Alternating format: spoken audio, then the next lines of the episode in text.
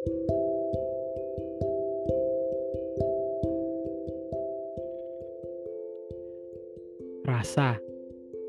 perasaan, cinta, rasa cinta, marah, rasa marah, senang, rasa senang, sedih, rasa sedih. Kalian pernah nggak sih membayangkan jika kalian bisa memegang kendali penuh terhadap perasaan itu? Kira-kira akan kalian bawa ke mana atau kalian beri ke siapa perasaan itu? Apakah akan kalian beri kepada orang tua, keluarga atau saudara, teman, sahabat, atau pasangan kalian? Ya, sayangnya perasaan itu sering kali datang tanpa disangka-sangka, tanpa adanya persiapan, dan terkadang seperti tertusuk duri ketika sedang makan ikan. Yang kalau kita pikir-pikir, sepertinya tadi durinya udah dipisahin deh. Nah, Lalu, kenapa perasaan itu harus ada di dalam diri kita? Apakah itu akan membuat kita menjadi makhluk yang lebih baik atau sebaliknya? Dan di sini di podcast kata Pak Eko kita akan membahas tentang definisi tentang perasaan. Dan selamat datang bagi kalian yang baru mendengarkan dan yang sudah mengikuti podcast ini dari awal. Saya ucapkan terima kasih dan Enjoy the podcast.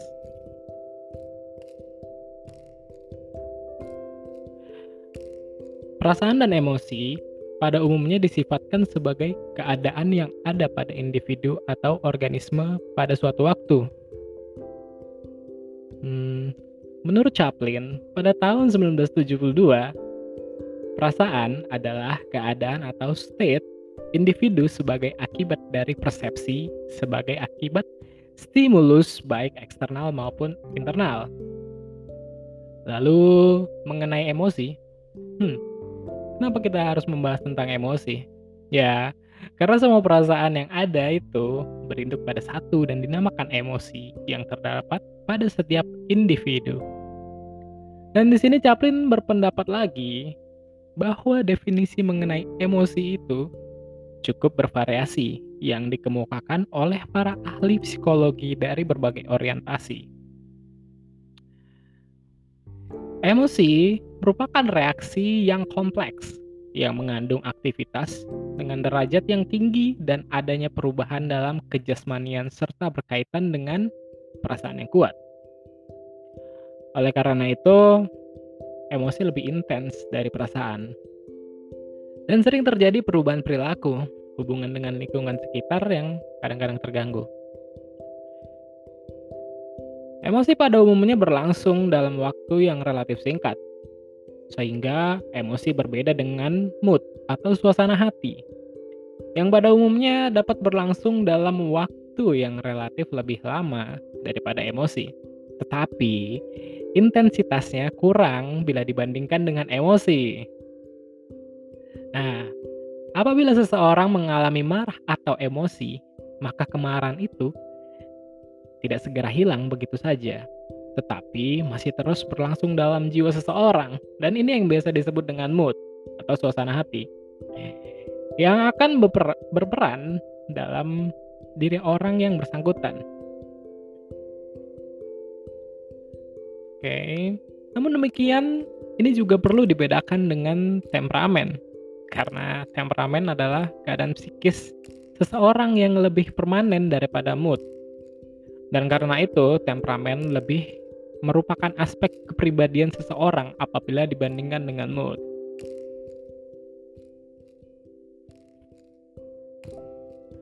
Oke, kita kembali lagi ke perasaan ya, biar nggak jauh-jauh. Perasaan itu sebagai keadaan dalam diri individu sebagai suatu akibat dari yang dialaminya atau yang dipersepsinya. Dan ada beberapa sifat tertentu di dalamnya. Yaitu apa saja? Dan ini dia. Yang pertama, pada umumnya perasaan itu berkaitan dengan persepsi dan merupakan reaksi terhadap stimulus yang mengenainya.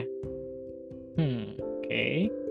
Yang kedua, Perasaan bersifat subjektif dan akan lebih jauh subjektif apabila dibandingkan dengan peristiwa psikis yang lain. Paham ya? Lalu yang ketiga, perasaan dialami oleh individu sebagai perasaan senang atau tidak senang sekalipun yang yang tingkatannya dapat berbeda-beda.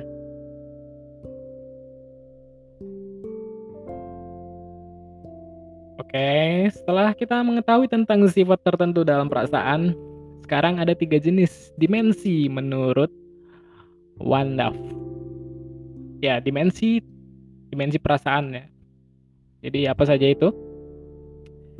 Yang pertama itu ada excited feeling atau perasaan yang dialami individu yang disertai adanya perilaku atau perbuatan yang menampak Nah, dan yang kedua, inner feeling atau perasaan yang dialami individu tanpa disertai adanya perilaku atau perbuatan. Hmm. Dan yang ketiga, ada expected feelings dan realize hmm, apa bisa disebut uh, expected feelings dan release feelings Oke, ini ada dua ya. Jadi yang pertama itu expected feelings. Expected feelings itu merupakan perasaan yang dialami oleh individu sebagai sesuatu yang belum nyata. Ya, bisa dilihat dari namanya ya, expected feelings atau ekspektasi ya. Jadi belum tentu nyata. Dan bagaimana dengan realized feelings? Realized feelings adalah perasaan yang dialami oleh individu karena sesuatu itu yang telah nyata. Oke, bisa dipahami ya. Lalu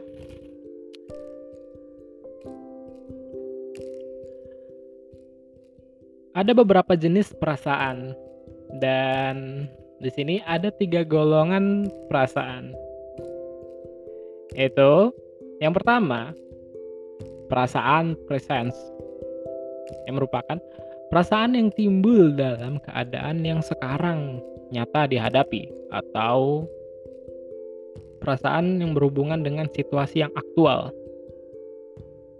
Yang kedua, perasaan yang menjangkau maju atau merupakan jangkauan ke depan, yaitu perasaan dalam kejadian-kejadian yang akan datang yang masih dalam pengharapan. Ya, seperti perasaan ketika ketika kita mengharapkan sesuatu. Nah, ini bisa disebut dengan golongan perasaan yang menjangkau maju.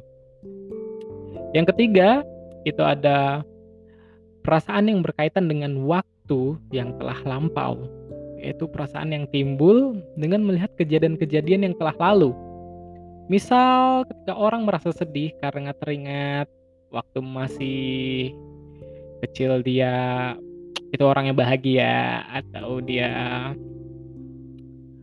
teringat dengan masa-masa waktu dia sedang jaya-jayanya gitu kan sedang sukses-suksesnya sedang di dalam sedang di tingkat-tingkat atau puncak-puncak karirnya ya itu adalah perasaan yang berkaitan dengan waktu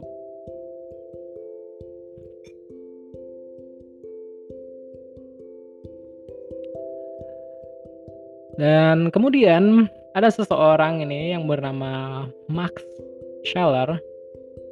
Dia mengajukan pendapat bahwa ada empat macam tingkatan dalam perasaan. Apa saja itu? Yang pertama, ada perasaan tingkat sensoris, yaitu perasaan yang didasarkan atas kesadaran yang berhubungan dengan stimulus pada kejasmanian. Misal rasa sakit, panas, dingin, atau yang lainnya.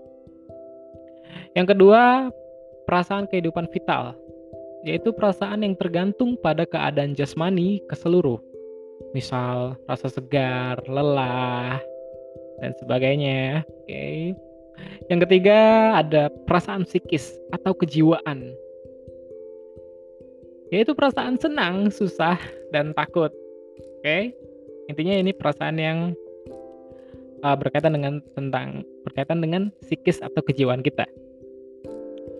Dan yang keempat itu ada perasaan kepribadian, yaitu perasaan yang berhubungan dengan ke seluruh pribadi, harga diri, putus asa, dan semacamnya.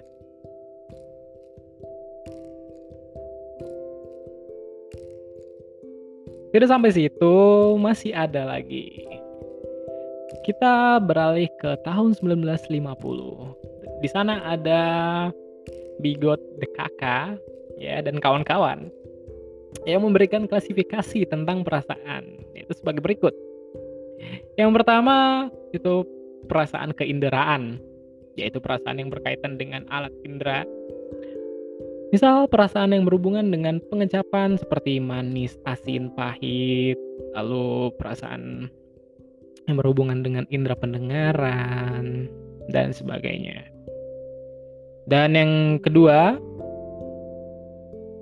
perasaan psikis atau kejiwaan. Nah, pada perasaan psikis atau kejiwaan ini masih bisa kita klasifikasikan ke dalam beberapa poin lagi. Yang pertama poin A itu perasaan intelektual yaitu perasaan yang timbul apabila orang dapat memecahkan suatu persoalan atau mendapatkan hal-hal berupa hal-hal uh, baru sebagai hasil kerja dari segi intelektualnya. Perasaan ini juga merupakan pendorong atau motivasi individu dalam berbuat dan merupakan motivasi dalam lapangan ilmu pengetahuan. Lanjut ke poin B, perasaan kesusilaan, yaitu perasaan yang timbul apabila orang mengalami hal-hal yang baik atau buruk menurut norma-norma kesusilaan. Ke poin C, perasaan keindahan atau perasaan estetika. Ya. Yaitu perasaan yang timbul apabila seseorang mengalami sesuatu yang indah atau yang tidak indah? Bisa dimengerti kan? Ya, estetik ya.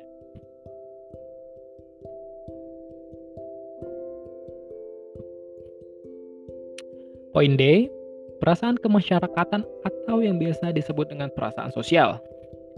Yaitu perasaan yang timbul dalam hubungannya dengan interaksi sosial. Yaitu hubungan individu satu dengan individu yang lainnya. Selanjutnya di poin E, perasaan harga diri. Yaitu perasaan ini dapat menjadi sebuah nilai yang positif bagi kita apabila individu itu dapat menghargai dirinya sendiri dengan secara baik. Tetapi sebaliknya, perasaan ini juga bisa menjadi nilai yang negatif apabila seseorang itu dapat maaf apabila seseorang itu tidak dapat menghargai dirinya sendiri secara baik. Oke, mudah dipahami kan? Dan di poin yang terakhir yaitu poin F ada perasaan ketuhanan. Perasaan ini timbul menyertai kepercayaan kepada Tuhan yang mempunyai sifat-sifat sempurna. Perasaan ini merupakan perasaan tertinggi dalam kehidupan kita. Perbuatan manusia yang luhur yang suci bersumber pada perasaan ketuhanan ini. Dengan perasaan ini, segala sesuatu akan tertuju kepadanya. Nah, jadi berikut adalah poin-poin dari definisi tentang rasa. Jadi buat kalian yang masih mungkin bingung dengan perasaan yang sedang kalian alami, aku rasa kalian harus mendengarkan ini deh, agar kalian bisa lebih mengerti tentang perasaan kalian. Dan cukup sekian podcast kata Pak Eko kali ini. Jangan lupa untuk terus ikutin dan buat kalian yang memiliki akun sosial media berupa Instagram bisa kalian follow langsung ke Instagram kata Pak Eko ya. Cari aja di Instagram kata Pak Eko atau at kata underscore Pak underscore Eko. Nah di situ nanti aku bakal ngasih update-update seputar podcast uh, ya ada di situ. Jadi jangan lupa di follow dan semoga sehat selalu dan selalu bahagia. See you soon and bye bye.